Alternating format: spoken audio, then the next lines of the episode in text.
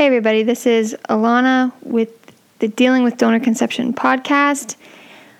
Welcome to the show. This is the fifth episode that we've been doing. And we kicked it off with, you know, how should I tell my child that they're donor conceived? And then and then we got into the big five reasons that we should oppose third party reproduction. And I started off with broken kinship bonds then we did eugenics. Today we're going to do abortion. And many people think that that third party reproduction is purely a you know pro-life we're creating new life and it, that's great so um, there's nothing bad about it how could abortion be rampant in third party reproduction and especially like i I grew up in San Francisco. I grew up very liberal. I used to volunteer for NARAL, the National Abortion and Reproductive Rights Action League. I've since done kind of a 180 and have become pro life myself. So you can hate me for both of those reasons now. But I, I spend time with the pro life communities, and they're totally shocked that that abortion is rampant in the third party reproduction industry. In fact, a lot of pro life young girls, they go and they sell their eggs because they feel good about creating new life. Or there's surrogates who are, you know, military wives, um, you know, Christian, conservative women in the Midwest, gun toting pilgrim women who become surrogates because they they think we're creating new life here and that's great, right? And so I'm here to inform you once again about the reality of the third party reproduction industry, the big fertility industry, and how they, in fact, operate. Uh, because you might want to know. So, abortion is the other side of the coin when you say every child should be wanted you know, these children are so wanted. Well, the opposite, let me expand on that. If you want a child, you, you should be able to do anything you want to get that child. Because if you want a child, that's good, so you have the right to a child. Um, but the other side of that coin is if you don't want the child, you can do whatever you want to get rid of the child.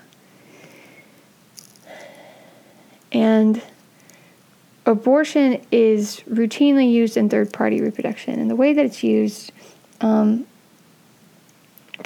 well, first of all, there's a posture towards the child as being a product. And so, with any other product, if you don't want that product, you usually have a return policy. So, if I go to Nordstrom and I buy a pair of shoes and I decide no, they're too, mm, they don't fit right.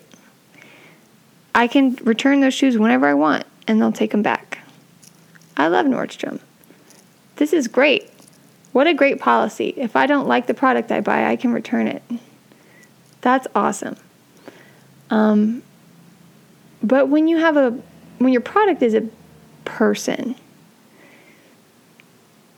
is it then an ethical policy like what do you do if you want to return it? I'm sorry this product isn't what i bought.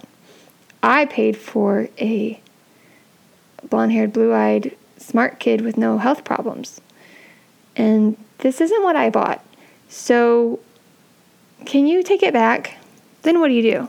Who are you going to give it back to? Uh, you think someone else is going to raise that kid? You're going to put it up for adoption? You're going to put it into foster care? Foster care is like the picking grounds for sexual exploitation, and that's where sex trafficking victims come from. So you are pretty much guaranteeing that child a bad life if you just do that. Um, w- abortion is what people do. So the baby comes out and it's not quite right for them. So um, there's wrongful lawsuits that that happen. Um, but in the womb, if they can detect that the baby isn't what they wanted, abortion is the go to solution, quote unquote, f- for unacceptable products. And I know this because I interviewed a surrogacy attorney, and she said that yes, um, so when we do this, it's called reduction. It instead of terminating the pregnancy or aborting the child, you call it a reduction.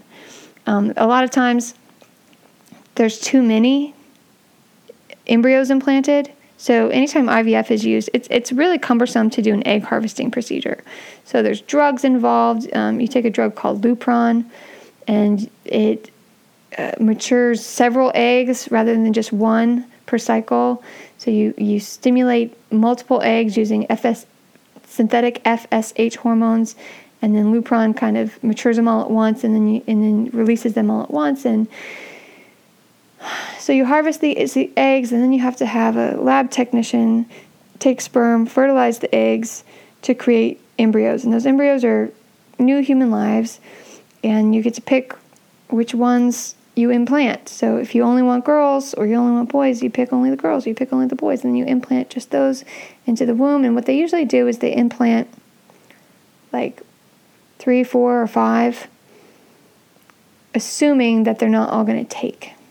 So Octomom, for example, um, Nadya Suleman, she made headlines because she was she set a world record. She had eight babies in one pregnancy.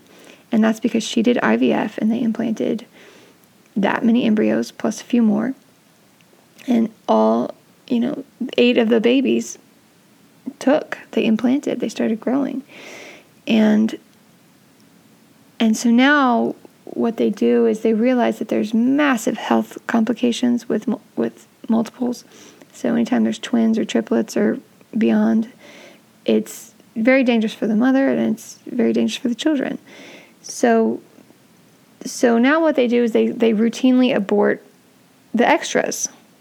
So if there's triplets that grow, then they reduce to only two, meaning they abort one of the, abort the extra children. And this is routine. They do it every day, a thousand times a day. And it's because the process of IVF and egg harvesting isn't holistic and it isn't it just doesn't quite work as well as other options, ethical alternatives, which we'll be discussing in future podcasts. So, we have this common practice of pregnancy reduction, which is abortion for multiples. Anytime there's IVF, so anytime there's an egg donation, boom, the risk of abortion is there because you have to implant extra embryos. And on average, 15 embryos are created f- for every IVF cycle. So if, if you're a person, maybe you're religious or maybe you just know what an embryo is, but an embryo is a full human. It, the, the DNA is complete, it's just the youngest life phase for a new human. And so the 15 new lives are created in every IVF cycle, and usually only one or two survive. So if you're pro life, think about all those new souls that are being created, all those new people, um, to then just be discarded or aborted in the process. I heard it described once before as IVF is like it's like taking a dozen babies and throwing them f- across a canyon, you know, from one cliff to the other and hoping that a couple of them land and it's a good analogy. It's, it's basically what's happening here. Uh, so, of course, I got some stories for you. Um, there is a famous surrogate that came out of California. It's called the Melissa Cook case. And Melissa Cook was a, I think, Los Angeles or San Diego based surrogate mother, and she uh, signed up because she wanted to help a couple and be a surrogate and create new life. and unbeknownst to her, the man that she was creating a child for was a, uh, single man living with his elderly parents um, in their home. He was deaf, single, gay, postal worker who had not too much money, but just enough to do a round of egg donation and surrogacy. And he hired Melissa as his surrogate, and they implanted several embryos, as they do, and uh, triplet boys were conceived. Triplet boys. And this man uh, freaked out and he decided, I can't afford to raise three boys as a deaf postal worker by myself, caring for elderly parents. Um, and so he asked Melissa to abort. And the number went back and forth. I think first he wanted her to abort two of them, and then he changed his mind to only one. But Melissa didn't want to abort any of them. These are like, she felt them kicking. She understood these are like real people, and I'm their protector and as mothers usually do. And by the way, the surrogate mothers are always the ones who choose life for these babies. They just get it. Um, they get it.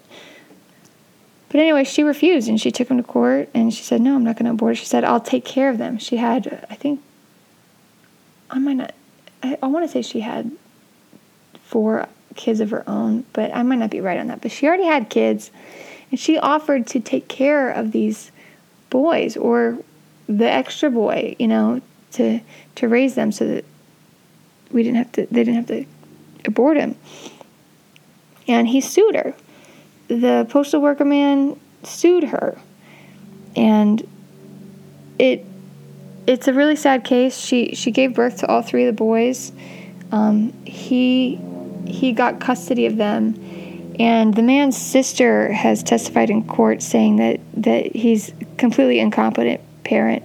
Um, she's the sister has testified that the the triplet boys are being raised in the basement in filthy conditions, eating food off the floor, um, and it's deplorable is the word that his own sister used, and she advocated to for the removal of these children.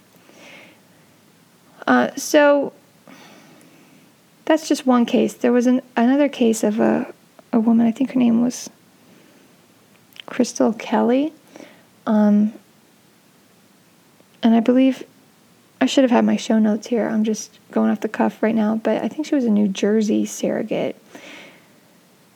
No, Connecticut. It was in Connecticut. And in Connecticut, she signed up to be a surrogate, and then the baby that she gestated uh, developed a cleft palate a heart anomaly, and there was another disorder that the child had. And the parents, the commissioning couple, they said, We don't want this baby. And they offered her $10,000 to abort the baby. And this was a single mom, really low income. Uh, she didn't know what to do. She she freaked out, and she's pro life. The reason she was becoming surrogate is because she wanted to, because she was pro life, pro child. You know, she wanted to.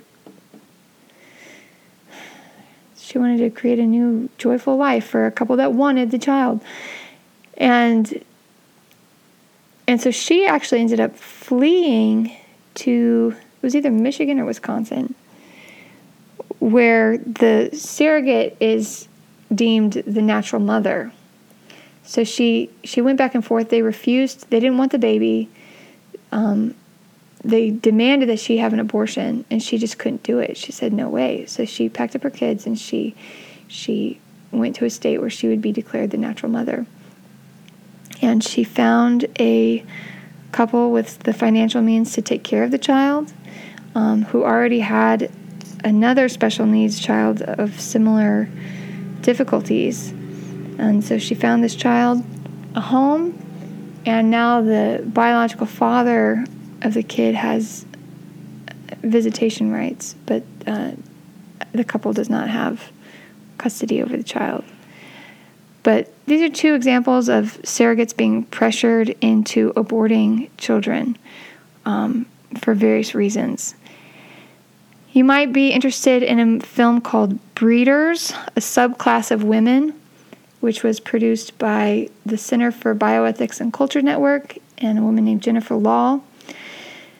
Um, Breeders has several other examples of surrogates who were poorly treated, um, coerced into aborting the children that they thought were so wanted.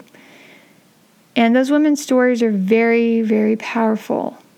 Very powerful. So you can get that on Vimeo. Um, you can look it up. I think uh, Jennifer Lahl and the CBC did another film called Big Fertility, which is available on Amazon Prime, which I highly recommend. So, this is all just to describe to you how the fertility industry actually plays out and what people are experiencing. Um, abortion is is very common in the fertility industry. So if you think that you're supporting a industry that creates new life and it's benign and it's innocent and it's good, um, you need to rethink that because that's not how it actually is. Okay, well, thanks for listening to this episode. Uh, next week, we're going to talk about human trafficking, and and then after that, we're going to talk about serious health risks. So, um, thank you. This is Alana with the Dealing with Donor Conception podcast.